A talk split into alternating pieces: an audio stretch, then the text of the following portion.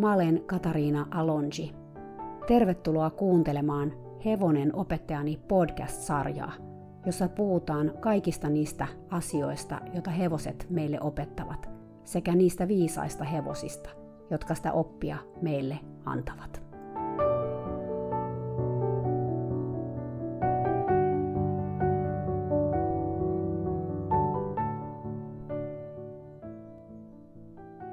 Moikka taas täältä Kaliforniasta viimeistä kertaa tänä keväänä. Mä lähden nimittäin tässä pääsiäisen aikana takaisin Suomeen. Aika ristiriitasin tuntein, koska on ihana tulla takaisin kotiin, mutta myös tosi, tosi haikeaa lähteä täältä pois. Olipa tarpeellinen irtiotto tulla tänne muutamaksi kuukaudeksi. Mä sain paljon tehtyä ja mä tutustuin moneen aivan ihanaan hevoseen. Mä vietin etenkin paljon aikaa kahden hevosen, Hopperin ja Ferdin kanssa eräällä tallilla, jossa mä myös hengailin suomalaisen Jennin kanssa, joka on Ferdistä vastuussa. Jennin kanssa meillä oli viikoittain niin hyviä keskusteluja, että parin kertaa mä taisin sanoa ääneenkin, että tämä keskustelu olisi oikeasti pitänyt nauhoittaa. Joten niin me sitten tehtiinkin. Eli mä kutsuin Jennin tähän podcastiin vieraaksi kertomaan omaa tarinaansa. Ja tietenkin kertomaan niistä tärkeistä hevosista, jotka on häntä opettanut ja vienyt eteenpäin muutoksen polulla, johon on kuulunut paljon syvällistä itsetutkiskelua. Koska Jennin kanssa juttu luisti, kävi niin, että äänitteestä tuli todella pitkä. Mä päätin jakaa sen kahteen osaan, josta ensimmäisen osan te kuulette tänään. Siinä Jenni kertoo omasta hevosharrastuksestaan, mutta etenkin siitä ajasta, kun hän muutti Kaliforniaan 15 vuotta sitten. Tässä jaksossa siis kuulette, miten Hunter, josta mä muuten puhuin jo jaksossa numero 38, sekä Engela ja Vini opetti Jennille, ja ensi jaksossa, jonka pääsee kuuntelemaan jo ensi perjantaina, me puhutaan jälleen kerran Thirdistä, johon te tutustuitte jaksossa 51. Tämä keskustelu Jennin kanssa oli tosi rönsyilevä, mutta mun mielestä me käytiin läpi moniakin tärkeitä teemoja, ja tässä ensimmäisessä osassa oikeastaan pohjustetaan kaikkea sitä oppia – jota Ferdi on Jennin elämään tuonut. Jenni on käynyt läpi ison muutoksen hevosihmisenä, ja usein nämä muutokset kestää vuosia, ja niissä on monia vaiheita. Voi olla, että säkin voit samaistua siihen ajatukseen, että joku hevonen tavallaan kylvää suhun siemeniä, jotka alkaa vasta paljon myöhemmin kasvaa. Näin kävi Jennillekin. Eli tämä jakso kertoo siitä siementen kylvämisvaiheesta, ja niistä varsinaisista kasveista ja kukinnoistakin puhutaan sitten seuraavassa jaksossa. Mutta nyt kuuntelemaan podcastia, jossa vieraana Kaliforniassa asuva, mutta Kuopiosta kotoisin oleva Jenni Backholm. Moi Jenni. Tervehdys. Kiva, kun tulit tänne kertomaan sun tarinaa. Kiitos, kiva olla mukana. Kerro ihan ensimmäiseksi, että miten sä tulit hevosten pariin? Hyvä kysymys. Siitä on muutama vuotta aikaa. Mä olin, olin kahdeksanvuotias ja me parin kaverin kanssa niin juteltiin, että olisi kiva ruveta käymään tallilla. Me oltiin pitkään jo käyty kuljettamassa ulkona kaiken maailman naapurin koiria ja näin. Ja sitten päätettiin, että hevosta olisi kiva juttu. Ja, ja mun kaksi kaveria sai heti luvan kotoa ja mulle ei sitten lupaa tahdon oikein herua, koska mä oon allerginen hevosille, koirille, kissoille, kaikille mahdollisille. Ja mä äiti, äiti totesi, että et sä varmaan voi mennä koska sä tulet kipeäksi. Ja no mä olin aika jääräpäinen ja sitten siitä jauhettiin aika pitkään ja lopulta sovittiin, että saan mennä alkeiskurssille ja mutta jos tulee allergioita, niin pitää lopettaa kesken. Mutta niin tietysti kun oli aika määrätietoinen siinäkin vaiheessa, että allergioita ei tule, niin siis tehtiin kaikkensa, ettei ainakaan niin kuin nenä, nenätuhisten kotiin tultu. Ja aika nopeasti mä pystyn opin, että miten se allergia niin kuin hanskataan ja Joo, joo ja ei ainakaan äidille kerrota, jos on vähän nuhaa. Niinpä. Vaikka kyllä se äiti varmaan ties, kyllä äidit tietää aina, no että no, niin, niinhän ne taitaa salailu, tietää. salailu ei yleensä onnistu. No yleensä ei. Okei, eli mikä tämä talli oli? Tämä, menit se ihan ratsastuskouluun? Se oli ihan ratsastuskoulu. Siellä taisi olla parikymmentä ponia ja olisiko ollut ehkä kahdeksan, viisi tai kahdeksan hevosta. Ja aika iso kokoinen ratsastuskoulu Kuopiossa. Joo. Ja sä olit kahdeksanvuotias ja oot sä, oot sä harrastanut siitä lähtien? Onko sulla ollut taukoja? Olen mä oikeastaan lähes koko ajan harrastanut, että pienet breikit pitänyt silloin, kun ollut raskaana. Mun allergia tuli niin pahaksi, että kun mä tulin raskaaksi molempien lasten kanssa, että en voinut mennä lähellekään tallia. Ja niin sitten tuli väkisin semmoisen pienet, pienet breikit. Ja opiskeluaikana mulla oli pari vuotta, että mä kävin hyvin epäsäännöllisesti, kun ei ollut oikein rahaa, rahaa harrastaa enempää. Niin. Mutta muuten enemmän tai vähemmän ollut okay. hevosten kanssa. Joo. Sulla ei ollut omaa hevosta kuitenkaan. Ei ole ollut ikinä omaa hevosta. Joo. Ja se on aika jännä joskus ajatella, että säkin oot kuitenkin, mä tiedän, että sä oot paljon ratsastanut, mutta ei ole kuitenkaan sit ollut sitä omaa. Vähän niin kuin samantyyppinen tarina kuin mulla, kun ei mullakaan ollut omaa ennen kuin vasta joskus, mitä mä oon ollut silloin, 40, melkein jotain sellaista. Tota, minkälainen ratsastaja sä olit tai minkälainen hevosihminen susta kasvo siellä ratsastuskoulussa? No siellä mä olin topakkaratsastaja. Mä en ollut ikinä mikään huippuratsastaja ratsastuskoulussa. En päässyt valmennusryhmiin, vaan ihan tavallisilla tunneilla kävin. Ja, mutta niin, ei siellä kyllä semmoista ponia ollut, kellä mä en olisi ratsastanut. Että, että oli ehkä vähän semmoinenkin maine, että pystyy laittamaan kaikki ponit kuriin ja pärjää kenen kanssa vaan. Että on semmoinen kuitenkin aika niin kuin määrätietoinen ihminen ja hyvin kunnianhimoinen, niin se oli vähän myöskin kunniakysymys, että miten mm. sitten ponit liikkuu. Sä et kilpailu kuitenkaan. Kävimme muutamissa kilpailuissa. Et mä en oikein muista, että minkä takia mä niihin kilpailuihin menin, koska mä en muistaakseni valmennusryhmässä ollut. Mutta niin muutamissa kisoissa mä olin. Mutta ihan varmasti alle kymmenessä, että ei, ei ollut mitenkään iso juttu. Sitten sä muutit aikuisiellä Kaliforniaan. Joo, tänne tulin sitten, että siinä vaiheessa olin, olin opiskellut, opiskellut ja ollut pari vuotta töissä Helsingissä ja, ja sitten muutin miehen työn perässä Kaliforniaan. Tarkoitus oli olla täällä vuoden verran, mutta 15 vuotta myöhemmin. Niin... Niinpä. Siinä voi joskus käydä silleen. No sun he- hevostelu jatku täällä ja me itse asiassa tavattiinko me juuri siinä vaiheessa? Kauan sä olit asunut täällä, kun me tavattiin? Mä olin varmaan ollut täällä alle vuoden sanoisin ehkä puoli vuotta. Ja mä muistan se hetken vielä, koska mä olin Hunterin selässä. Ja sä tulit vastaan siellä tallilla, missä mä ratsastin. Siellä oli vikelyskisat menossa. Että sen on pakko ollut olla toukokuuta, mm. koska silloin siellä on aina vikelyskisat.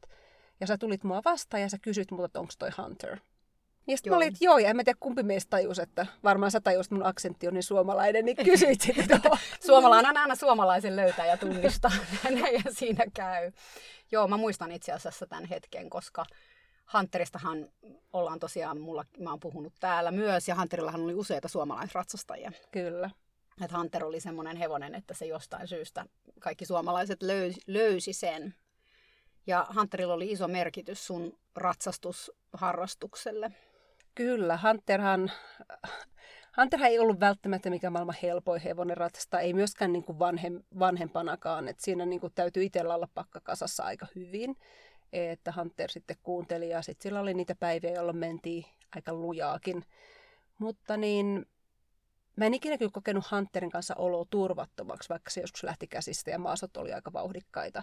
Että jotenkin se luottamus, luottamus siellä oli, oli koko ajan, mutta tässä vaiheessa mä olen kuitenkin aika semmoinen edelleenkin hyvin määrätietoinen ratsastaja ja mä sain, sainkin hyvin nopeasti täällä tallilla, sain semmoisen maineen, että mä voin ratsastaa kenen vaan hevosta. Ja, ja mä olin aika yllättynyt siitä, kun Suomessa mä olin kuitenkin ollut tavallaan tavallinen tuntiratsastaja ja kun mä tuun tänne, niin mä olinkin yhtäkkiä tosi hyvä ratsastaja.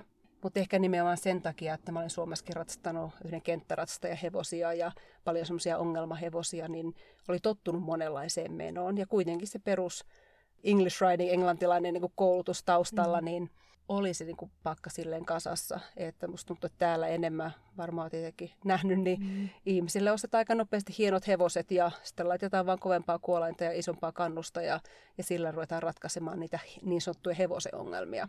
Niin. Että perus niin kuin hyvä ratsastustaito, niin sitä täällä on aika vähän mun mielestä. Joo, ja mä oon ihan samaa mieltä, koska silloin aikoinaan, kun mä etsin mun vikelyshevosille ratsastajia, koska mä en voinut mitenkään ratsastaa kolmea hevosta välillä. Meillä oli neljäkin hevostani päivässä joka päivä, kun mulla oli kuitenkin kaikkea muutakin, muun muassa töitä, oikeita töitä. Niin silloinhan mä etsin ratsastajia niille ja se oli ihan mahdoton tehtävä, kunnes mä tulin siihen tulokseen, että mun täytyy löytää jotain suomalaisia ratsastajia. Mm. Koska suomalaisessa ratsastuskoulussa niin ihmiset kyllä oppii ratsastaa aika hyvin verrattuna vaikka amerikkalaisessa tai kalifornialaisessa ratsastuskoulussa. Kyllä. Me ollaan itse nähty se kyllä, että, että niin kuin kaikki kunnia Suomen, suomalaiselle ratsastuskoulukulttuurille, koska siellä siis oikeasti opitaan jotain taitoja. Kyllä. Et sillä lailla mä, mä, niin kuin, mä ymmärrän, mitä sä tarkoitat, koska sä joudut tavallaan vähän toisenlaiseen asemaan täällä, kun mm. sä tuut sieltä Suomesta. Et Suomessa on paljon hyviä ratsastajia. Kyllä. Täällä niitä on aika paljon vähemmän. Kyllä. Et sitten aika nopeasti niin kuin Hunterin kanssa, että Hunterilla oli muitakin vuokraajia ja Hunterin omistajasta, Jenistä, josta säkin taisit siinä mm. podcastissa mainita, niin tuli mun erittäin hyvä ystävä, siis on edelleenkin mun parhaita ystäviä ja huipputyyppi, niin, niin mulle tuli aika nopeasti semmoinen rooli, että mä oon se osaava ratsastaja, joka tavallaan pitää huolen siitä, että se hevonen saa kunnon oikeeta kouluratsastusta mun kanssa, jotta muut ehkä vähän aloittelevammat ratsastajat pystyy sitten ratsastamaan sillä. Joo. Niin siitä tuli aika nopeasti mun ratsastuksessa tuli semmoista tavoitteellista, ei mun kannalta, vaan hevosen kannalta. Että aina kun mä nousin hevosen selkään, niin mun tavoite oli, että se hevonen on mahdollisimman hyvä seuraavalle ratsastajalle. Ja se, se on mulla niin kuin mukana edelleenkin, että aina kun mä menen hevosen selkään, niin tavoite on, että se on, toimii sitten muille ihmisille, niin vikeltäjille kuin ratsastajille. Niinpä. Kävitsä silloin valmennuksissa Hunterin kanssa? No en juurikaan. Mä ratsastin monta vuotta niin kuin ihan, ihan yksin ja sitten mä jossain vaiheessa otin muutaman, muutaman ratsastustunnin ää, ja siitä oli sitten ihan paljon apua ja kyllä täytyy sanoa, että tein silloin päätöksen, että, että en mä kyllä enää niin monta vuotta yksinään ratsasta ilman, että kukaan sieltä maasta antaa mitään neuvoa, koska niin sitä rupeaa pikkuhiljaa menemään enemmän ja enemmän vinoja ja saa enemmän ja enemmän pahoja tapoja. Ja vaikka no, tietysti yritin katsoa peilistä ja kaikkea tämmöistä, eihän sitä, ei sitä itse mm, pysty. Että kyllä niin. sen niin kuin jonkunlaisen opettajana, vaikka se on kaveri katsoa maasta, että ootko nyt suurassa vai etkö ole, niin kyllä se on tosi tarpeellista. Joo, kyllä se on totta, että kyllä se, kyllä se helpottaa, että on edes jotain semmoista pientä ohjeistusta. Tai sitten itse ottaa videoita ja katsoa, jos osaa niin kuin, tavallaan itseään katsoa ja korjata. Mm. Ja otin mä itse muutaman munkin tunnin eri valmentajilta, jotka kävi tallilla, mutta ne oli mun mielestä kyllä niin kauhean tunteja, että totesin, että ei enää, että tästä ei ole mitään hyötyä. Että Mikä niissä oli kauheata? No, eränkin valmentajan tunnilla, niin mun mielestä hän ei osannut lukea ollenkaan hevosta. Että hänen ajatuksensa oli, että varsinkin Hunterin kanssa, että Hunterin pitää liikkua paljon enemmän. Että se alkutunti oli sitä, että enemmän ja enemmän ja enemmän ja enemmän eteen. No sitten vaiheessa, kun Hunter niin juoksi ihan tuhatta ja sataa, niin voit kuvitella, että sen niin kuin kiinni ottaminen oli niin aika mahdotonta. Että sitten mm. se kisko mua ympäri kenttää sen koko tunnin ja kun mä olen kerran saanut sen nyt menemään eteenpäin, niin sitten sen jälkeen vasta ruvettiin miettimään, että miten sitä niin kuin jarrutetaan. Sitten sitä ruvettiin jarruttaa aika voimakkaalla kädellä ja no hevonen on aika vahva, niin sitten se puri kuolaimen mm. kiinni ja meni vaan lujempaa. se oli niin kuin ihan katastrofi. Totesi, että ei enää. Ei ainakaan sitä. Niin, mm. että se on, sekin on sitten kyllä totuus, että mieluummin sitten ei valmennusta ja yksin menoa, jos siitä valmennuksesta ei ole mitään hyötyä tai päinvastoin sitä on jopa vielä haittaa. Niin. Hunter oli sun elämässä aika pitkään. Monta vuotta se oli? Oli monta vuotta. Ja oli varmaan, mä mietin mun lapsista, että mun vanhempi oli kaksi, kun mä rupesin ratsastamaan Hunteria ja taisi olla kahdeksan. Se oli varmaan kuutisen vuotta. Että kyllä, aika pitkään. Ja sitten lopulta niin mä en pysty laittamaan mun pienet tytöt sen selkää, että sillä oli milloin yksivuotias ja kolmevuotias selässä yhtä aikaa ja se käveli ihan rauhassa ja milloin mun viisivuotias tytär ratsasti sillä yksinään ja Hunter vaan käveli, että se oli niin turvallinen näiden pienten kanssa ja mä muistan joskus oli sekä mun lapset että Jennin lapset yhtä aikaa Hunteria harjaamassa. Ja ne harjasi sitä sieltä maha alta ja ne oli niin kuin joka puolelta. Ja Hunter ei niin kuin korvaansakaan liikuttanut, kun pienet oli ympärillä. Mutta sen taas sitten tiesi, että jos sinä olisi itse hypännyt selkää ja lähtenyt ratsastamaan, niin sieltä olisi voinut tulla vähän enemmänkin sitten vauhtia. Että, Aivan. Että Hunter kyllä luki erittäin hyvin, hyvin ratsastajansa. Ja sen myös huomasi Hunterista, että sillä oli jonkun verran myöskin niin kuin nuorempia ratsastajia, semmoisia 15-kesäisiä ja osalla heistä oli sitten vähän semmoinen ajatus, että tässä mennään vaan ja hypitään ojien yli ja pidetään hauskaa, mutta jälleen kerran ei ollut niitä perustaitoja siellä. Niin Hunterhan sitten kiikutteli talli yleensä aika vauhilla monta niin. kertaa. ei mitään vaarallista taaskaan, tai mm. yleensä ei mitään vaarallista sattunut, mutta mutta se otti vähän niin kuin... Niin, että tämä ei kuulu ei ohjelmistoon, että ei te, teidän ei kannata ehkä olla tekemässä ihmisten tätä näin, että mä vien nyt teidät takaisin kotiin. Niin. Mitä sä Hunterilta opit? Mikä oli suurin, Hunterin suurin oppi? Hunter yritti kyllä kertoa mulle paljon asioita. Ja ehkä Hunter on näistä hevosista ensimmäinen mun elämässä, jo, jonka kanssa mä rupesin, rupesin miettimään, että onko se kaikki, mitä mä teen, niin onko se niin kuin ihan järkevää. Ja onko se nyt niin, että mun täytyy aina olla se pomo ja mun täytyy sanoa aina kaikkein viimeinen sana. Ei se Hunter valitettavasti ehkä tästä niin kuin mun ajatuksen muuttamisesta niin päässyt itse nauttimaan kauheasti, koska mä taistelin sitä ajatusta vastaan kovastikin. Mm. Koska se on niin tavallaan selkärangassa kiinni se, että älä anna sille hevoselle, niin kuin, älä anna sen hevosen päättää, että muuten se vie sulta kaiken.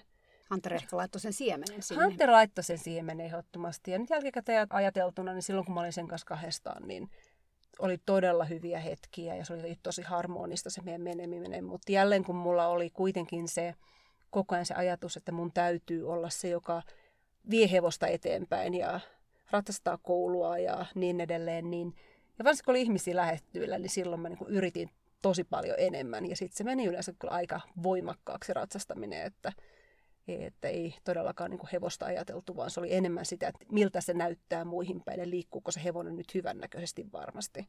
Mm, Eikä niin. niinkään sitä, että näin ei ehkä tarvitsisi just tämän hevosen kanssa tehdä. Ja ehkä Hunter opetti myös senkin, että sen ehkä tajusin sen Hunterin kanssa, että mun työ oli kuitenkin aika haastava siinä vaiheessa myöskin, niin kun mä tulin tallille suorittamaan ratsastuksen äkkiä, niin eihän sitten tullut mitään. No ei, Hunterin kanssa ei todellakaan. Joo, no se on, se on mun haaste kyllä edelleenkin, että viimeksi saisin eilen tehdä tämmöisen asian vähän siihen suuntaan, mutta, niin, mutta se just, että tallille menee kiireellä, se on katsoa, että no nyt 10 minuuttia varusteet päällä, 50 minuuttia ratsastusta, 5 minuuttia varusteet pois ja kotiin, niin eihän se tullut yhtään mitään. Että Hunter oli välittömästi sillä, että ää, ää, chill down, että ei, ei tällä tavalla täällä. Joo, tämä ei onnistu tällä kaavalla. Sä puhut siitä just, että teillä oli niinku kahden kesken semmoisia parempia hetkiä.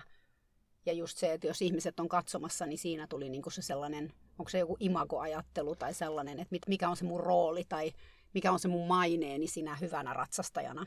On, se on imago ja se on, se on tavallaan se mun, mun ratsastus minä tai sen mä oon niin rakentanut itselleni, että mä olen se hyvä ratsastaja, mä olen se ratsastaja, joka pistää, pistää vaikeimmatkin hevoset kuriin ja mä vien niitä eteenpäin. Että se oli, mitä mä olin itselleni rakentanut. Mutta sitten ehkä myöskin Hunterin omistajalle, jolla, jolla joskus on haasteita sen suhteen, että mitä muuta ajattelee hänen hevosestaan, niin mulla oli tosi tärkeää, että mä pystyn niin kuin näyttämään sitten muille, että, että kyllä tämän niin Jenin hevoset ja erityisesti niin Englan kanssa, niin, joka oli Jenin seuraava hevonen, niin, niin se oli mulle tärkeää, että ihmiset näkee, että tämä huono hevonenkin pystyy, pystyy tekemään mm. kaikkia hienoja mm. asioita. Joo, puhutaanpas. Engela oli sitten se seuraava hevonen oikeastaan. Niillä Joo. oli niin kuin eniten opitu, opetuksia sulle. Kyllä, ja, ja Hunterhan lähti, niin, lähti laitumelle viimeiseksi puoleksi vuodeksi, mikä oli tosi hienoa. Ja sitten sitten Jenny osti niin kuin täysin Hunterin vastakohdan, eli erittäin lihavan Norjan vuonohevosen, joka oli viimeiset, taisi olla Engla viisi vuotta siinä vaiheessa. Ja se oli viimeiset pari vuotta niin käytännössä ollut vain ruohonleikkurina ja, ja syönyt heinää. Ja sitten kun Jenny osti Engelan ja se tuli meille sinne, niin siis siltä ei löytynyt säkää eikä selkärankaa, kun se oli niin lihava. Ja sen liikkuminen oli, että se pystyi ehkä ravaamaan puolikkaan kentän ja sitten sen piti pysähtyä vähän katas hengittämään. Et siinä alkoi sitten semmoinen aika pitkä kuntoutus, laihdutus, ruljanssi oikeastaan, että saatiin Englannin siihen kuntoon, että se ylipäänsä pystyi liikkumaan, että sillä oli mukava olla. Se ei ollut terveen kirjoissa ollenkaan, kun se sinne tuli.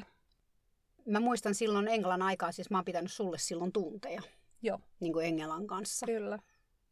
Engela oli niin erilainen hevonen kuin Hunter niin kuin monin tavoin siis niin kuin ulkonäöllisesti, mutta muutenkin. Niin mitä sä ajattelet, että sä niin kuin Engelalta opit?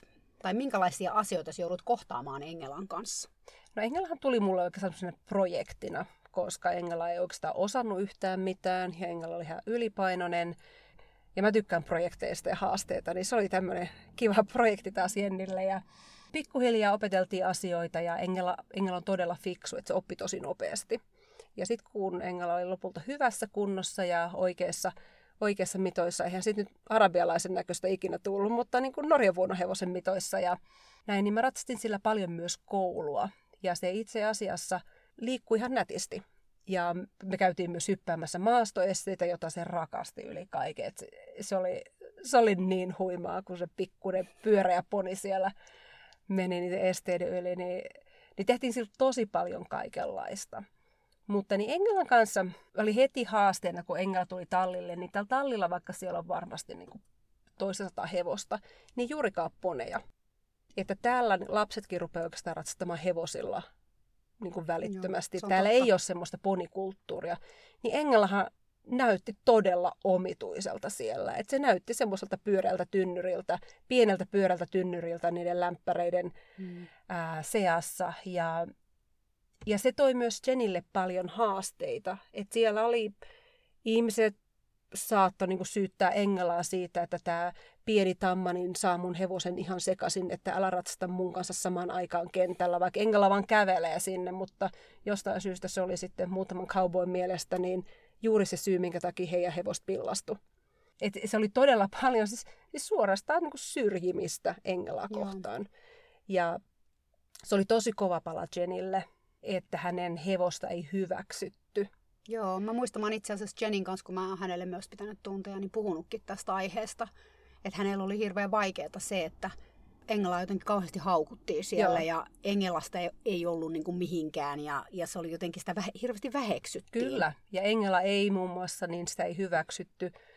Pony Club, onko se nyt ponikerho? Että täällä yleensä niin kuin lapset, kun rupeaa kilpailemaan, niin menee semmoiseen Pony Clubiin, mutta sillä ei ole mitään tekemistä ponien kanssa, koska ei siellä ole poneja. Kaikki ratsataan mm. hevosilla. Niin Engela ei muun muassa otettu sinne mukaan, koska sen poniklubin vetäjän mielestä Engela ei ole kykenevä siihen. Ja tähän samaan aikaan mä kävin sillä juuri hyppäämässä maastoesteitä, niin kuin metrisiä maastoesteitä, ja se meni kouluun nätisti ja muuta, mutta Engellä oli hyvin vaikea ratsastaa. Pakko sanoa tähän väliin vaan, että toi on, toi on jotenkin mun mielestä aika järkyttävää, koska mä oon siis törmännyt tähän myös Suomessa joskus, että mulle on esimerkiksi ihmiset, joilla on joku vaikka vanha ravuri ratsuna, niin kertovat, että siis jo valmentajat ei suostu tulee valmentamaan, kun on, on ravitaustainen ratsu tai on, on niin väärän rotunen hevonen tai väärä, vääränlainen hevonen tai ettei ole niin kuin tavallaan siitä hevosesta ei voi tulla nyt jotain tai siis se, se potentiaali ei ole siellä. Siis jokaisella hevosella tietysti oma potentiaalinsa, mutta se, sitä potentiaalia ei ole tarpeeksi. Hmm. Mutta tämähän on niin kuin vielä menee mun mielestä astetta pidemmälle tämmöinen, ettei päästetä edes sinne ponikerhoon, hmm. missä lapset siis kun mä tiedän, mitä ne siellä tekee, niin, niin. niin, niin sillähän nyt ei ole juuri väliä. Siis jokainen hevonen voisi olla ihan hyvin siinä kyllä, ponikerhossa. Kyllä, todellakin. Niin se oli, se oli tosi rankka pala Jenille ja mä otin sen sitten jälleen kerran tämmöisenä niin kuin projektina itselleni, että, että mä koin, että mun tehtävä on pitää huoli siitä, että ihmiset näkee, että Engela on hieno hevonen. Engela on hieno kouluhevonen, Engelalla voi hypätä, Engelalla voi tehdä mitä vaan. Ja se mulle meni ehkä sinänsä sitten vähän niin kuin överiksi, koska mä jat, rupesin sitten, kun Englalla tuli, tuli vähän haasteita, ja mä en pystynyt käymään Engelaa ratsastamassa enää niin usein, että mä jossain vaiheessa ratsastin sitä kaksi-kolme kertaa viikossa, mutta sitten kun se väheni, koska mä ratsastin muitakin hevosia ja mulla oli työt ja lapset ja kaikki muut siinä samalla, niin kun mä kävin siellä ehkä noin kerran viikossa, niin se ei ollut sitten riittävä pitämään niin kuin Engelan fyysistä kuntoa yllä kouluratsastukseen, koska ihan mm varsinkaan Engelan kroppa, niin ei se nyt ole ihan tehty semmoiseen korkeaseen kouluun ja kokoamiseen. Niin, niin sitten kun se muuttui fyysisesti haasteellisemmaksi Engelalle, niin mä olin edelleen jääräpäisesti sitä mieltä, että mehän nyt mennään sitä koulua, koska kaikkien pitää nähdä, että mm. tällä puolella mennään sitä koulua. Ja sitten alkoi tulla aika ikävää. Sitten mä hyvinkään paljon käytin sitten voimaa, paljon pohjetta, voimakkaampaa kättä – käytin raippaa, siis en mä niin hevosta pieksänyt, mutta käytin, käytin niin kouluraippaa, että mä sain Engelan, Engelan eteenpäin ja sain sen kuolaimelle. Ja no sitten sitä rupesi tulemaan tosi paljon negatiivista fiilistä meille molemmille. Ja varmaan silloin, kun me sultakin se ensimmäinen mm. tunti otettiin, niin siinä varmasti näkyy, että siellä tulee se musta pilvi meidän päällä, kun molemmat oli niin... Joo, silloin tuli kyllä savu korvista ainakin. Niin harmistuneita toisiinsa, että...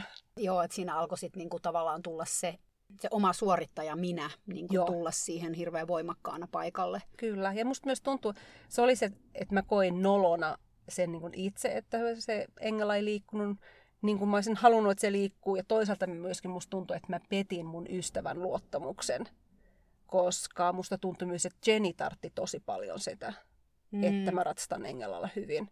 Että se oli niin kuin kaksi asiaa. Mulla menee imagoihin, mä petän mun ystävän luottamuksen missä vaiheessa mä en niin ajatellut sitä, että miltä Engelasta tuntuu. Paitsi sitten sen sun tunnin jälkeen, niin piti se... olla istuntatunti, mutta se oli ehkä enemmän sellainen terapiasessio. Joo, mä, mä, muistan, mä muistan tämän tunnin. Se oli muuten, eikö ollut siellä estekentällä oli. vielä? Mä muistan sen niin selkeästi kyllä, joo. Joo, että silloin, silloin kaiveltiin aika syvältä Joo, Jennin, kyllä. Jennin, ehkä semmoista just sitä suorittajaa minä. Ja, ja, ja tavallaan mä muistan sen kerran myös siksi, koska siis me, me ollaan hyvin samantyyppisiä ihmisiä ja mä oon tavallaan käynyt tätä samaa tietä läpi. Se on sitä niin kuin silleen, mielenkiintoista seurata niin kuin jälkikäteen niin kuin jonkun toisen kokemana. Ne. Että kun on itse ollut siinä samassa semmoisessa, että miltä tämä nyt näyttää ulospäin. Ja helvetti, tämä ei nyt näytä siltä, miltä ne. mä haluaisin tämä näyttää. Ja mitä se tarkoittaa? Niinpä. Että mun imako rupeaa nyt murenemaan. Mm. Ja sä kynsin ja hampain pidät siitä kiinni, että kun se hiton hevonen nyt murentaa sitä sun imakoa. Niinpä. Että et Engela oli vähän niin kuin sun litun lava. No Engela oli todellakin. Ja, ja sitten, sitten mä päätin sen meidän tunnin jälkeen, että tässä ei ole niin mitään järkeä enää. Niin mä en ratsastanut Englalla enää kentällä. Päätin, että tämä on niin kuin loppu. Ja mä kävin Englalla käytännössä vaan maastossa. Ja siellä mä sitten, sitten koitin niin kuin jumpata Englaa, että koitin tehdä vähän pohkeenväistöä ja tämmöistä, että tavallaan se niin kuin auttaisi, mutta niin... Ja mä en tätä mun mielestä Jenin kanssa ihan hirveästi puhunut. Mä vähän niin kuin vältin tätä aihetta, että missä mä nyt sillä ratsastan. Että mä sanoin, että mä kävin tänään maastossa ja ja Jenny sanoi, että juu, juu, ratsastas taas kentällä. Ja sitten mä, joo, joo, sitten ensi kerralla. Sitten en mä ikinä mennyt, koska mä en uskonut, että mä pystyn, pystyn olemaan se lempeä ratsastaja ratsastamaan Engelan ehdoilla, koska mun imago oli, imago olisi ehkä kärsinyt sitä liikaa. Niin mä, mä en niin luottanut itseäni, mm. että mä pystyn niin. hanskaamaan ne mun tunteet, koska, ne, koska mä reagoin tämmöiseen tunteeseen aina voimakkaalla kiukulla, että mua rupeaa mm. ärsyttää ja niin kuin vihalla, raivolla oikeastaan, että mm. hitsi kun tämä homma ei toimi. Niin, niin sä tavallaan niin ratkaisit sen ongelman sillä, että sä et vaan mennyt sit sinne niin kentälle. Mä poistin itseni sitä tilanteesta. Ei mennä enää kentälle, niin ei ole paineita. Mm. Tämmöinen välttelytaktiikka on niin. aika hyvä. Se toimii jonkun aikaa. kyllä, kyllä, juuri näin. No sitten sulla, sulla on myös niin kuin yhteyksiä vikellykseen ja mä tiedän, että, että Engelakin sitä käytettiin myös vikellykseen. Joo, me vikellettiin Engelalla muutaman kerran, mutta tässä oli myöskin, että Jenny olisi kovasti halunnut, että tämä meidän silloinen vikellysklubi olisi ottanut Engelan vikellykseen, niin kuin ihan aloittelijoille ravivikellykseen, mutta jostain syystä tallinomistaja ei halunnut. Joo. Et siellä oli myöskin semmoinen päätös tehty, että tammoja ei oteta vikellykseen ollenkaan. Aha. Että tammoilla ei vikelletä. Ja Engela kun on tamma, niin Engela ei sitten, ei sitten otettu. Sitä koitettiin monta kertaa ja siellä todella olisi tarvittu ravihevosta, koska mm no ei, ei ollut kauhean hyvässä kunnossa ne vikellyshevoset niin. siellä. Et tarvetta olisi ollut, mutta Engela ei kelvannut Joo. vikellykseenkään. Et siinä oli niin. taas yksi iso juttu, mitä Engela ei Taas iso hylkääminen, mukaan. että Engela ei niinku kelpaa. Ja sulla oma tytär vikeltää edelleenkin mm-hmm. ja vikelsi silloinkin. Kyllä. Ja te olitte siinä seurassa ja sä rupesit ratsastamaan niitä seuran hevosia. Joo, mä rupesin siellä ratsastamaan ja mä ratsastin useitakin hevosta siellä. Mutta ehkä eniten niistä seuran hevosista, niin äh, Vini Vivaldi on, oli mulle tärkeä. Miten siellä sitten alkoi se tilanne? Mä tiedän, että sä ratsastit Viniä ja sitten sulla oli Perch mm-hmm. muun muassa. Kyllä. Tota, kerros vaikka Perchistä vähän, että minkälaisia asioita sä aloit huomaamaan sitä, että minkälainen se hevonen oli sun kanssa ja minkälainen se oli muiden kanssa. Ja... Joo, Perch oli tämmöinen aivan ihana iso Percheron, eli tämmöinen draftihevonen. Eli kylmäverinen, kaviot oli ihan älyttömän isot ja se oli leveä. Se oli aivan ihanaa ratsata ilman satulaa, kun siellä oli, se oli semmoinen lautanen, minkä päällä istui pehmeä hevonen. Ja Perch ei juurikaan osannut laukata. Kyllä mä sillä niin kuin, tai oli ajatuksena, että Perchistä pitäisi tehdä laukkahevonen, niin, mutta niin vikellykseen. se vikellykseen, jo nimenomaan vikellykseen, mutta niin se ei oikein oikein niin kuin onnistunut sen kanssa. Et se oli jotenkin tosi vaikeaa fyysisesti. Ja sitten paljon ratsastin sillä ravia ja näin. Ja Perchin kanssa mä myös paljon taluttelin sitä ja kävin syöttelemässä sitä ja tehtiin maasta käsihommia. Ja sitten mulla jossain vaiheessa rupesi valmentajat kysymään, että, että miten, mä, miten mä teen Perchin kanssa, että kun se puree lapsia. Ja mä en ollut niin tämmöistä käytöstä huomannut ollenkaan.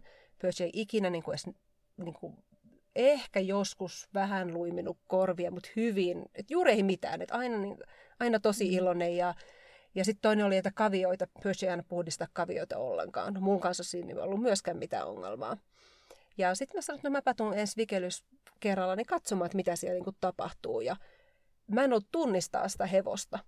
Se oli jatkuvasti korvat luimussa ja näytteli hampaitaan. Sitä pidettiin aika tiukasti, oli riimu, riimu kiinni, jotta ei myös pääse purasemaan näitä, näitä lapsia. Sillä oli tosi paljon lapsia ympärillä, semmoisia 6-12-vuotiaita.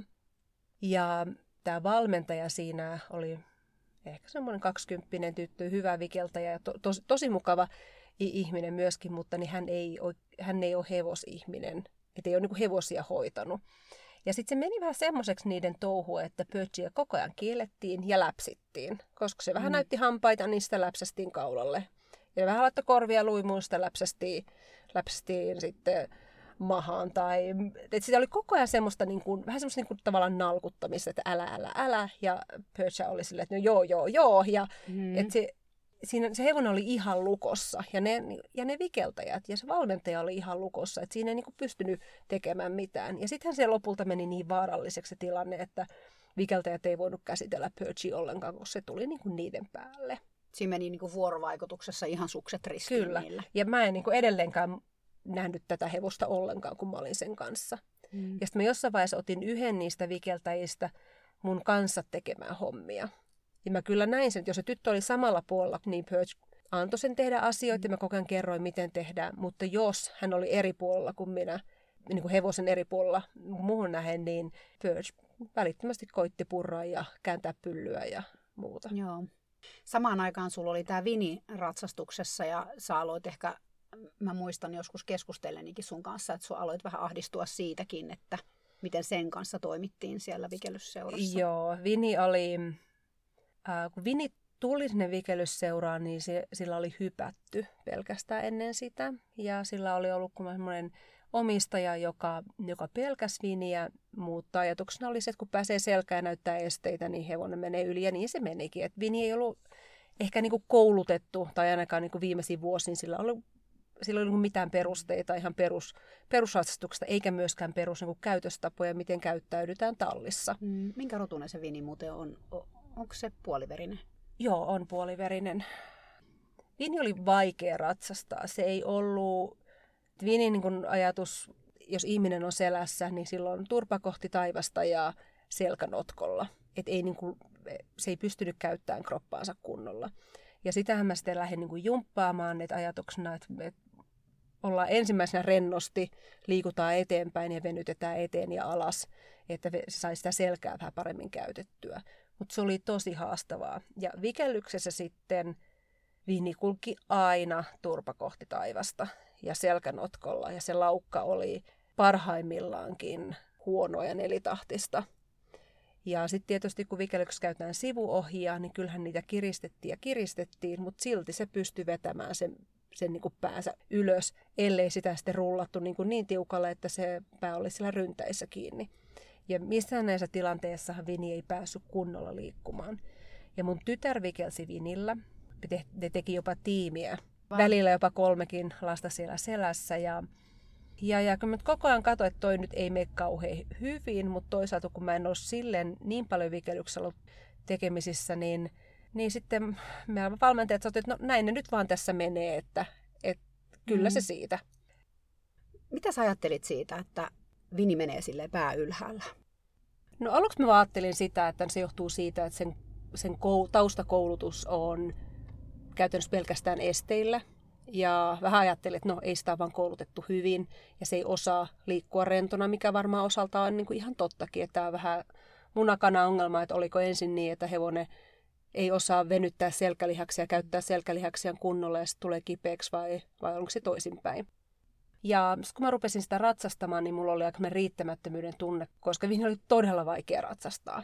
Mutta siinä vaiheessa mä en niin oikein ajatellut alkuvaiheessa ollenkaan, että sillä olisi mitään kipuja. Se oli enemmän sitä, että, että mä en ole riittävän hyvä ratsasta, että mä saisin ratsastettua sitä oikein. Mm. Ja se hevonen ei ymmärrä osa liikkua niin sanotusti niin. oikein käyttää niin, selkäänsä. Sä tavallaan käänsit sen itseesi, että, että hevonen menisi, jos mä olisin parempi Kyllä. ratsastaja.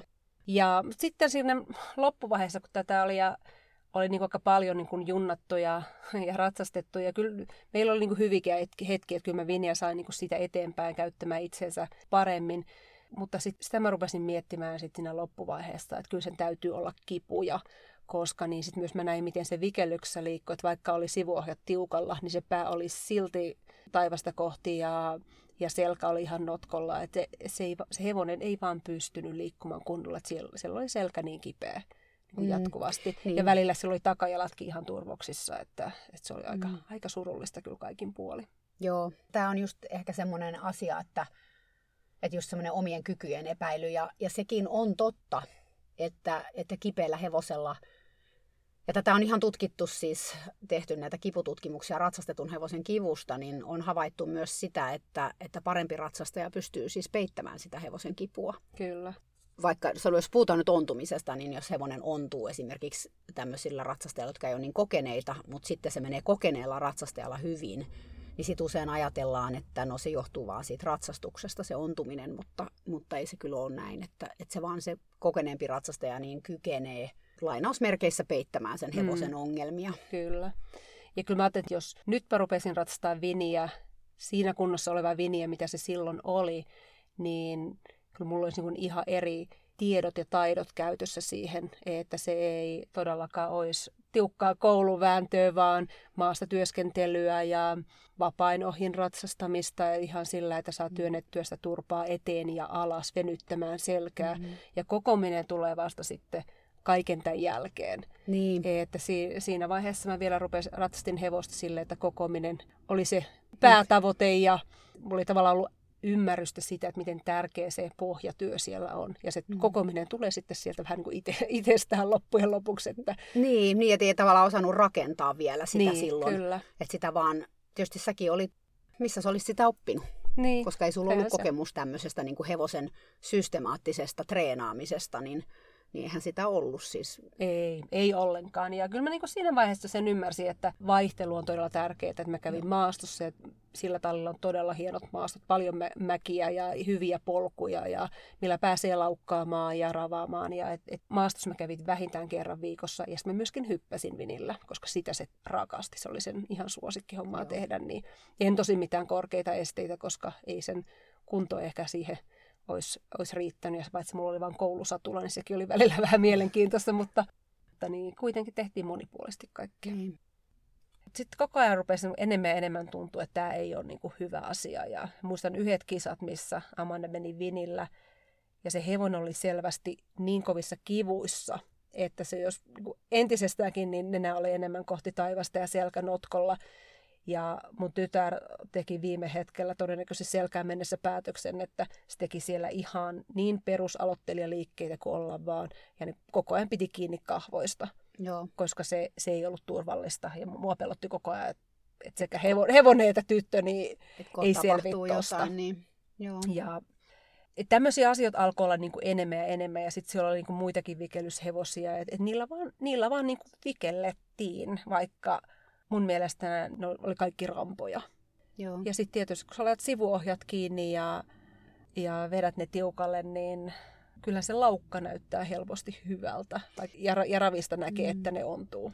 Niin, ja se voi näyttää sellaisen ihmisen silmään ihan okolta, joka ei hirveästi tiedä, että sehän niin kuin ehkä täällä pikkasen on vikellyksessä se haaste, että täällä on jonkun verran seuroja, jotka ei oikeasti osaa hevosta hirveästi niin kuin ratsastaa tai treenata sitä niin, että se olisi niin hyvässä kunnossa, että se osaisi laukata ihan oikein. Kyllä. Ja sitten sanotaan, niin kuin, että mikä se tuomareiden tietämyskään on. Että on toki siis myös sellaisia seuroja, missä on parempia hevosia, mutta sitten on paljon, paljon sellaisia, niin kuin, ja mä muistan itse tämän jo 90-luvulta, että mä olin aivan niin kuin järkyttynyt siitä, mitä, mitä kaikkea täällä tehtiin, niin kuin, että miten niitä hevosia koulutettiin vikelyshevosiksi, niin, tai niin sanotusti koulutettiin, eihän niitä juuri koulutettu, heitettiin ne. vain vikelyskamat selkää ja sivuohet päälle ja raippaa vaan ja katsot, mentiin aika kovaa kyytiin. Niinpä. Mutta, mutta sulla niin kuin alkoi, kun sä kuitenkin tiesit ratsastuksesta, että se tavallaan alkoi tulla se semmoinen, niin kuin, että tämä ei nyt näytä mm. ihan oikealta ja tämä ei ole oikein näitä hevosia kohtaan. Kyllä. Joo, ja se näytti ikävältä ja sitten mun lapski rupesi puhumaan sitä, että hei, että ei tunnu hyvältä, että tuolla hevosella ei ole hyvä olla. Ja, ja, mutta sitten valmentajan osalta tuli, että no se vaan kenkkuilee, että se on mm. vaan tuommoinen kusipää. Ja, ja Vini rupesi karkailemaan. Se multakin kerran karkas siinä vaiheessa, kun mä olin laittamassa suitsia päähän. Ja täällähän Vinihän laitettiin kuntoon aina niin kuin ulkona. että kun täällä ei semmoista suljettua talli on, niin se oli niin ulkona ja samalla kun mä laitan päitset kaulalle ja ohjat kaulalle ja rupean laittaa suitsia, niin hevonen ottaa hatkat ja sitten meni rikki niin päitset kuin suitetkin, mutta ne ei onneksi hevonen sillä kertaa, että, että se rupesi niin lähteen karkuun, että sillä käytettiin koko ajan semmoista mikä metalli, o, niin, ori, niin, tu, niin oriketjua turvan, turvan ympärille, ympärille jotta se ei lähde, mutta silti se, ja välillä se laittoi jopa sen suuhunkin ympärille, niin kuin okay, suuhun, suuhun sisään. Okay. Ja siltikään sitä ei saatu pidettyä niin kuin kurissa sillä tavalla, että silloin olisi saatu ne vikellyskamat päälle. Ja kommentti oli vaan, että no se kettuilee, sillä on huono päivä.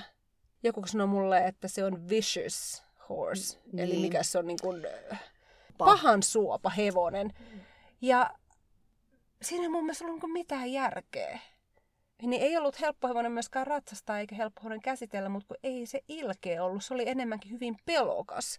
Mm. Muistan yhden kerran sinne tuli vikellystunnin aikaan tuli todella valkoinen koira, viti vitivalkoinen, se hohti. Ja Vinni rupesi heti sitä niin kyttäämään, katsoa, että mikä tuo on. Ja, ja mä sanoin siihen juoksuttajalle heti, että hei tuolla on tommonen, että Vinni kattelee sitä. Niin se oli, että ei voi olla, että no tässä nyt taas tää lähtee. Ja, ja sitten sitä hevosta ruvettiin vaan enemmän enemmän raipalla eteenpäin puskemaan, että mm. ei tässä mitään, että älä kattele sinne, ei siellä ole mitään. No sitten mä kävelin sinne ja sattui olemaan mun kaverin, kaverin koira, joka oli ihan sattumalta tallilla. Ja sitten mä taputin sitä koiraa ja sitten näkisin hevoset, että aha, että niin. jos Jenni menee sen luokse, niin se on varmaan sitten ihan ok. Niin sitten se niinku rauhoittuu.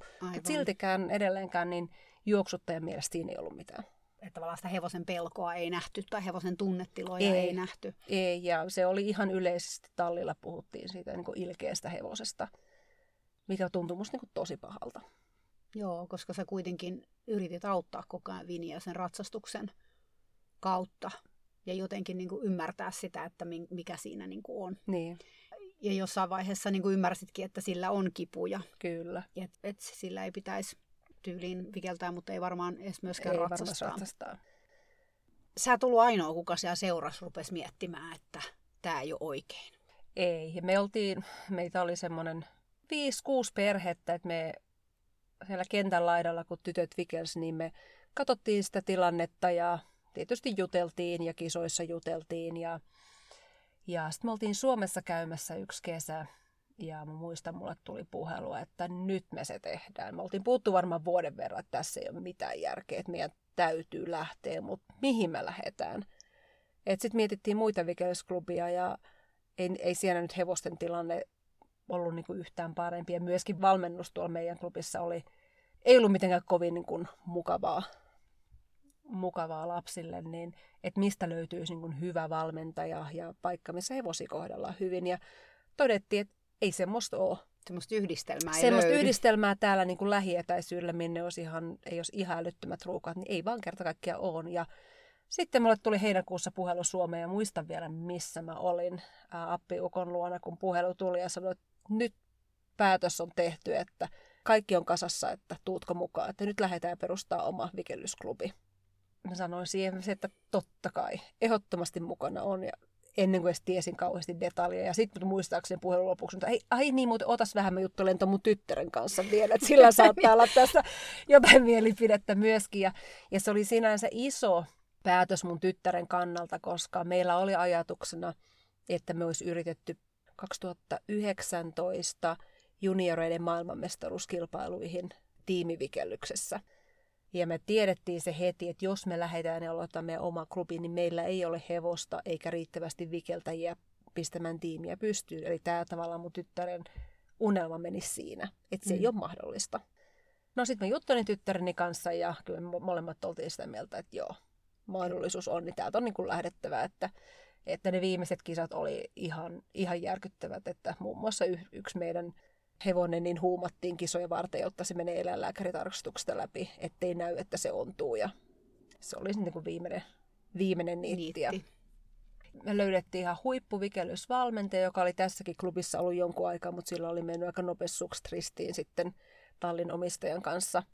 Hän olisi halunnut uudistaa asioita ja, ja sitten mm. porukka ei todellakaan halunnut mitään uudistusta, kun näin on tehty 30 vuotta, niin tehdään edelleenkin. Ja Eli me löydettiin ihan huippuvalmentaja ja lähdettiin yhdessä sitten itse asiassa kadun toiselle puolelle tämän meidän valmentajan perheen tallille.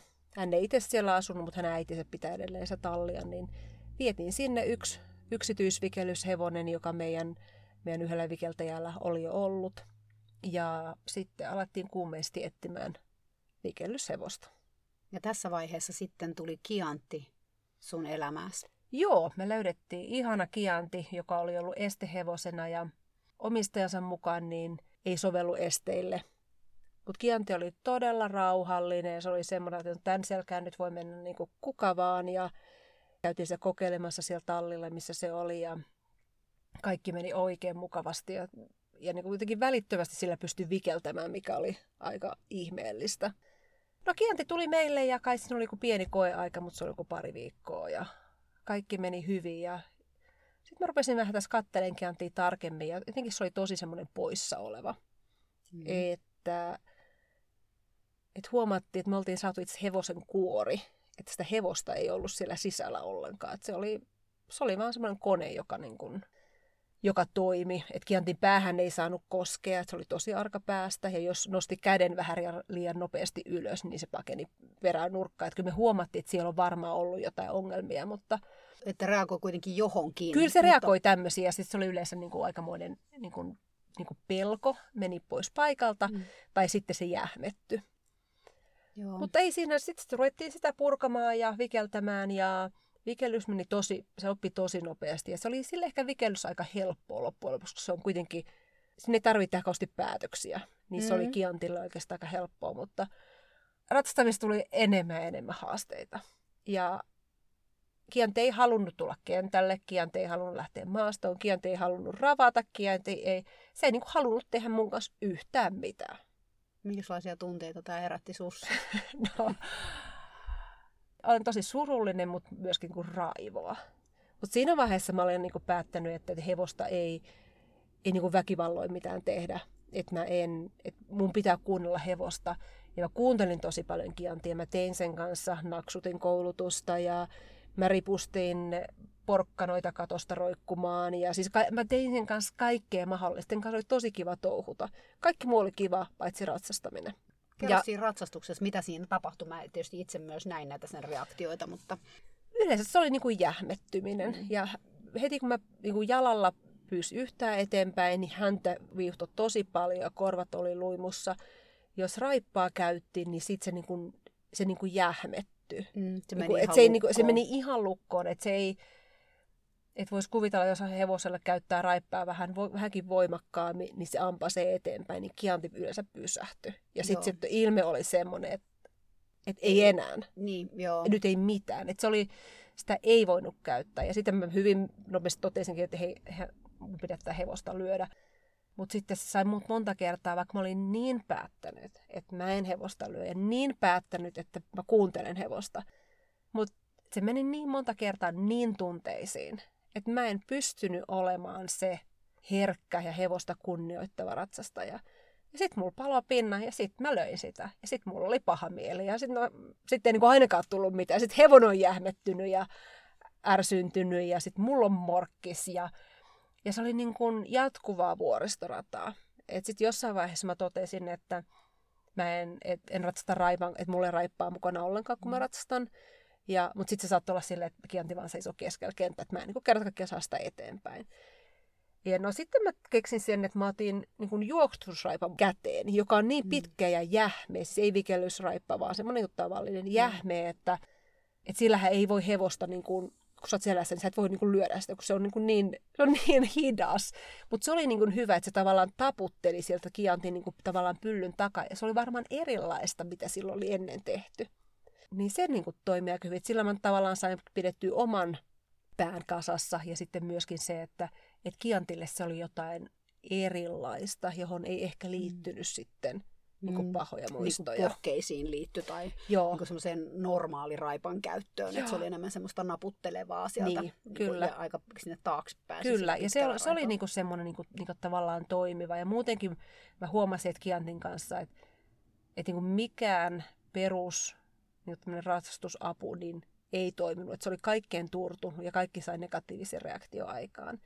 Ja nyt kun mä sitten jälkikäteen myöhemmin kuulin Kiantin taustoista, niin siis sehän oli ihan järkyttävää, että miten sitä oli pakotettu hyppäämään kun se ei halunnut hypätä, niin sitä oli niin kuin treenattu kolme, kolme, niin kuin kolme tuntia putkeen ja niin kuin ajettu ja ajettu ja hakattu sitä eteenpäin, kunnes se oli ollut niin, kuin niin väsynyt, sillä ei ollut enää mitään muuta vaihtoehtoa kuin juosta niiden esteiden niin läpi. Mutta sitten se kuitenkin suostui niin sanotusti hyppäämään. Ja tämä oli, mitä oli sen edellisen omistajan kanssa käyty. Aivan, että siellä oli ihan hirveät traumat. Siellä taustalla. oli aivan hirveät traumat ja se tuli meille semmoisena hevosen kuorena, että kaikki käy, koska sillä ei ollut mitään omaa tahtoa. Ja sitten kun me ruvettiin kuuntelemaan sitä, niin sitten sillä oli aika, aika paljon sanottavaa ja mä en ollut aina ihan valmis ottaa vastaan sit, mitä sanottavaa sillä oli. Että toki me saatiin paljon, paljon niin kuin hyvää sen kanssa aikaan, että sen korvien rapsuttelu, se tykkäsi sitä tosi paljon ja päästä rapsuttelusta ja kaikesta tämmöisestä. Tosin sillä välillä tulee niin kuin, tavallaan, että se oli sinne ihan niin kuin puoli unessa, nojas mun olkapäähän ja mä rapsutin sen päätä ja yhtäkkiä se lähti niin kuin siitä sitten pois, koska mm. varmaan tuli muistot mieleen, että mm. tässähän voi jotain käydä.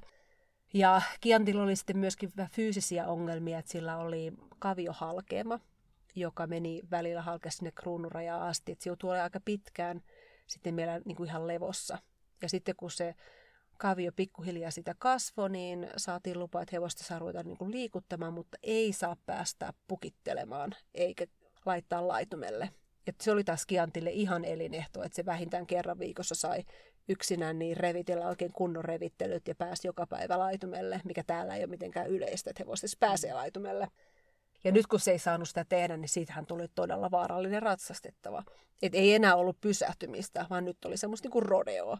Kaikki pienetkin äänet, äänet sai kiantiin niin kuin pakoreaktion vallalle ja sitten sieltä tuli pukkia. Että tuli sitten muutaman kerran aika, aika vauhdikkaasti alas. Että jälleen mun ajatus oli se, että mun tätä täytyy ratsastaa silloin, kun se pysähtyy eikä suostu liikkumaan tai silloin, kun sulla on pukkeja, niin jälleen mun tehtävä on ratsastaa sitä, jotta se tulee siitä, se on hyvä vikellyshevonen siellä on aina se ulkopuolinen paine tavallaan, niin. että mikä tämän hevosen käyttötarkoitus on, ja se on se vikellys, ja mun pitää sitä varten niin kuin sitä treenata. Kyllä. Tuli mitä tuli. Niin.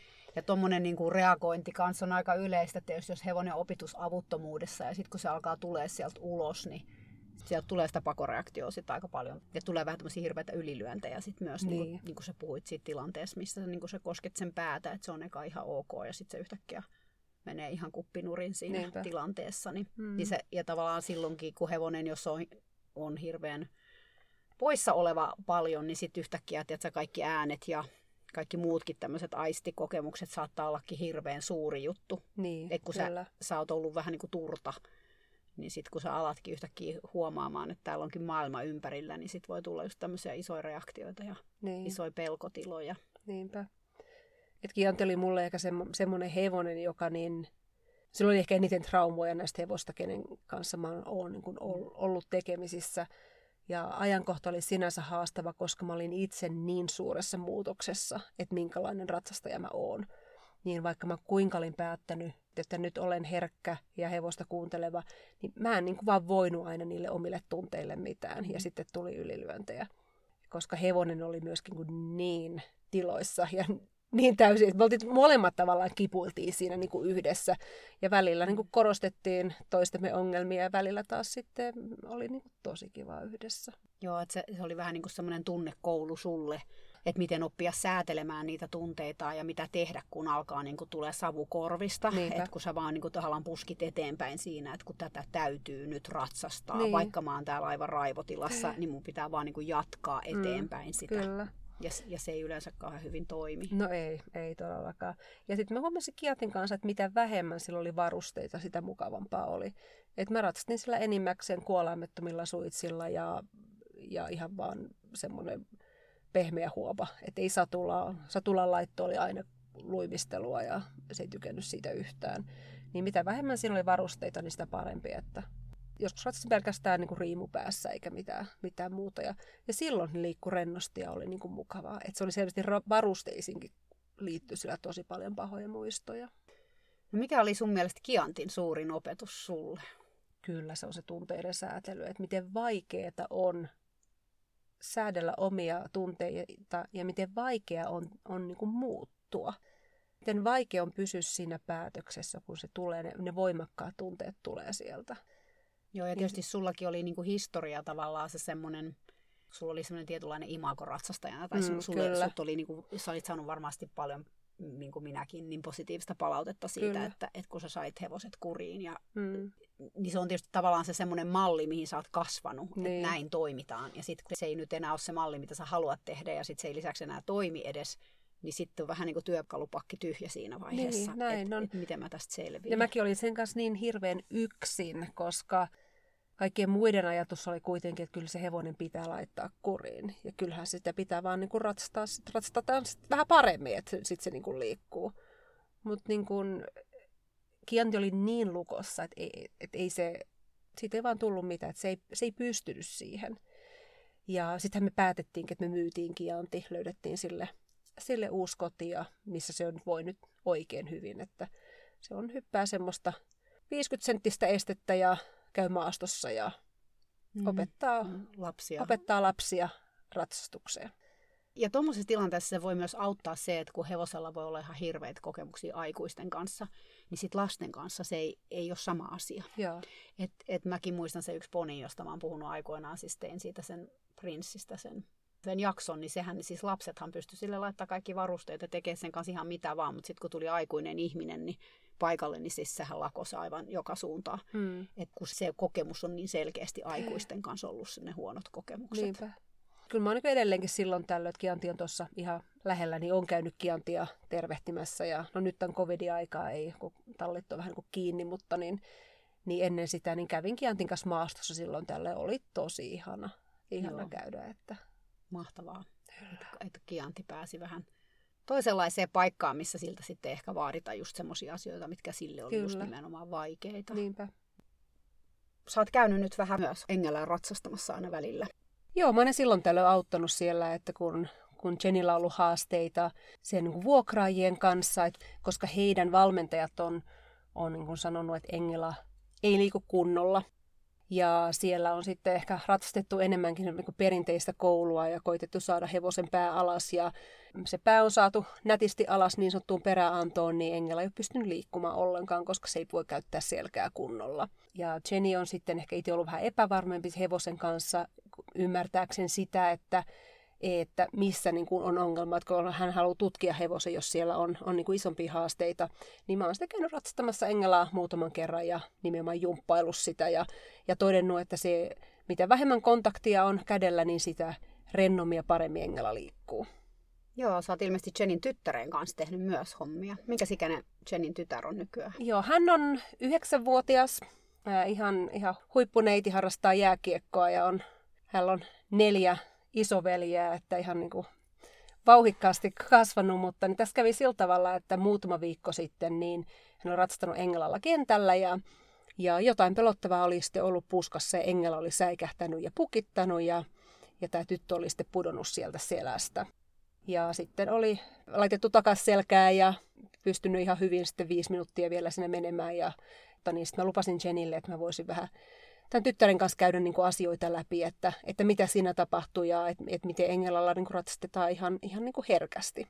Ja mielenkiintoista tässä oli myös se, että, että tämä tyttö oli sanonut äidilleen, että Engela kertoi hänelle vähän ennen kuin se oli säikähtänyt, että tuolla puskassa on jotain pelottavaa, että Mm. nyt pitää lähteä karkuun. Ja tämä oli musta niin jotenkin aika makea ajatella, että pieni lapsi edelleen, joka ei ole saanut mitään koulutusta, ratsastuskoulutusta, niin pystyy kommunikoimaan hevosten kanssa. Että toivottavasti sitä ei ikinä kukaan sitten valmentaja vie pois, Niin. että hevoset ei puhu tällä tavalla. Niin, niin puhuttiin nyt siitä sitten paljon hänen kanssaan, kun pidin hänelle muutaman tunnin, että, että miten ne hevoset kommunikoi ja miten sitä kannattaa kuunnella. Että jos tulee tunne, että näin joku sanoo, niin se todennäköisesti on se hevonen siellä. Ja se on tosi hienoa, että hänestä niin kuin kasvaa tavallaan vähän tämmöinen uuden sukupolven hevosihminen. Kyllä, kyllä. Ja, se, ja sekin siinä oli sitten, että oikeastaan sillä heti ensimmäisenä tunnilla hänen kanssaan, niin ajatuksena oli, että mietitään, että miten herkästi hevosta pystyy ratsastamaan. Ja Engela kuitenkin aika paljon odottaa, että kun pysähdetään, niin sitä ohjasta vedetään aika kunnolla ja sitten vetää takaspäin. Että voimakas, isokaulainen hevonen, niin, niin jos on aina tottunut, että kiskotaan, niin kyllähän se kiskoo takaisin. Ja ajatus oli, että mietitään se, että miten kevyesti pystyy pysäyttämään. Mutta sitten kun mä juttelin paljon hänen kanssaan, että miltä tuntuu, kun hän putosi viime kerralla ja näin ja pelottaako, niin sieltä löytyi itse aika paljon pelkoja. Ja me mentiin samalle kentälle, missä, missä hän putosi ja, ja Mä en olisi halunnut mennä sinne kentälle, mutta oli kentät niin huonossa kunnossa sateiden jälkeen, että ei paljon ollut vaihtoehtoja. Ja sillä kentällä ei pystynyt ratsastamaan niin kuin joka paikassa, että siellä oli semmoisia pehmeitä lammikoita. Niin me oikeastaan jouduttiinkin ratsastamaan vaan sillä alueella, missä tämä ää, säikähtäminen niin, tapahtui. tapahtunut. Mm. Mutta se oli oikein hyvä. Me pysähdyttiin siihen kohtaan ja kateltiin sitä ja seurattiin, miten Engela katsoo ja mietittiin sitä, että mitä ne hevosen korvat sanoo ja miltä se tuntuu ja miltä tässä tytöstä tuntuu, missä vaiheessa jännittää. Ja mä sanoin hänelle, että kerro Engelalle, että sua jännittää, että kyllä tästä yhdessä selvitään. Ja se oli ihan todella hienoa seurata niiden vuorovaikutusta ja keskustelua, että kun molemmat oli jännittyneitä, mutta sitten siitä pikkuhiljaa ruvettiin ruvettiin kun vaan työstämään asiaa ja se oli oikein mukavaa ja hyvin herkkää ratastamista, että tämä tyttökin huomasi, että Engla itse asiassa siirtyy ravista käyntiin ihan silloin, kun hän vaan ajattelee käyntiä. Ja mm. siirtyy raviinkin, no ehkä vähän, vähän tartti jalkaa siinä enemmän, mutta kuitenkin, että et paljon herkemmillä avulla, että se oli hieno huomata se. Ja sitten jos Engela katsoo puskaa vähän enemmän, niin mä kehotin Sisiä vaan ajattelemaan ne istuilut, ajattelemaan mm. sitä, että miltä se satula tuntuu siellä pepun alla. Ja ajattelemaan sitä, että hän on, hän on tosi painava ja rento mm. ja istuu siellä selässä. Niin se tuntuu sitten helpottava engelaakin, että ei se ollutkaan sitten niin pelottavaa. Mm. Että tämä meidän ratsastunti oli enemmän sitten niin henkistä, mitä mm. yleensä hevosten kanssa on sitä. Niinhän se on, kyllä, ja olisi kyllä hienoa, että, että just ihmiset sais vähän apuja tämmöisissä tilanteissa, että pääsisi niin kuin tavallaan takaisin siihen tilanteeseen purkamaankin näitä asioita. Mm, kyllä. Siitä tosiaan hirveästi hyötyy, koska usein käy sit niin, että just sattuu jotain tällaista, mitä sattui siinä sisillekin ja sitten se jää niin kuin sinne omaan kehoon ja mieleen kummittelemaan, kun sitä ei oikeastaan käsitellä ollenkaan. Kyllä, ja hän äitinsä mukaan häntä ei niin kuin jännittänyt se putoaminen, että hän otti sen niin kuin ihan hyvin. Että hän, ei, hän halusi niin kuin näyttää äitille, että kyllä hän on reipas, reipas mm. hevostyttö, että ei tässä mitään, kyllähän mä meen. Ja sitten niin. mä sanoinkin sille, että se on ihan normaalia, että pelottaa. Ja kerroin, että mun tytärtä pelottaa monesti hevosten kanssa oleminen ja että hän vertaa itseään minuun. Ja et, et ei kannata verrata itseään niin toisiin, koska me kaikki suhtaudutaan eri tavalla. Ja, ja monesti aikuisetkin mm. ei kerro kaikkea, mitä ne oikeasti tuntee. Kyllä. Ja meillä on kuitenkin jokaisella omanlaisena hermosto. Ja sitten vielä sen lisäksi se, että sulla on erilaisia kokemuksia ja ja sä tavallaan reagoit eri lailla tiettyihin kokemuksiin. Että ei voi, ei voi niitä kokemuksiakaan edes verrata. Niin. Jokaisen, jokaisen tilanne on niin kuin yksilöllinen. Kyllä. Että tällainen keskustelu, kiitos Jenni. Tämä keskustelu jäi ehkä vähän kesken, koska se tosiaan oli vasta keskustelun ensimmäinen osa. Toinen osa ilmestyy jo viikon päästä, eli vaikka tämä podcast on tosiaan nyt viimeiset pari kertaa ilmestynyt vaan joka toinen viikko – Mä teen tässä poikkeuksen näiden kahden jakson kanssa, niin ettei teidän tarvitse odottaa kahta viikkoa kuullaksenne jatkoa tälle tarinalle. Eli ensi viikon perjantaina jo seuraava jakso, jossa mennään sitten vielä syvemmälle ihanan rehellisen Jennin tarinaan. Samat teemat jatkuu silloinkin, kun Jenni jatkaa kertomustaan omista haasteistaan hevosten kanssa. Silloin kuullaan myös ihanasta Ferdistä, johon mä itsekin olen saanut kunnian tutustua Trust Techniquein avulla – sillä Ferdi on ollut mun opinnoissa eräs mun harjoitushevosistani. Mutta siitä sitten lisää ensi perjantaina. Ihanaa pääsiäisviikonloppua kaikille. Mä käytän sen matkustamiseen. Sä käytät sen ehkä jollain muulla tavoin. Ehkä jos sä oot onnekas, sä vietät sen jonkun ihanan hevosen kanssa. Moikka!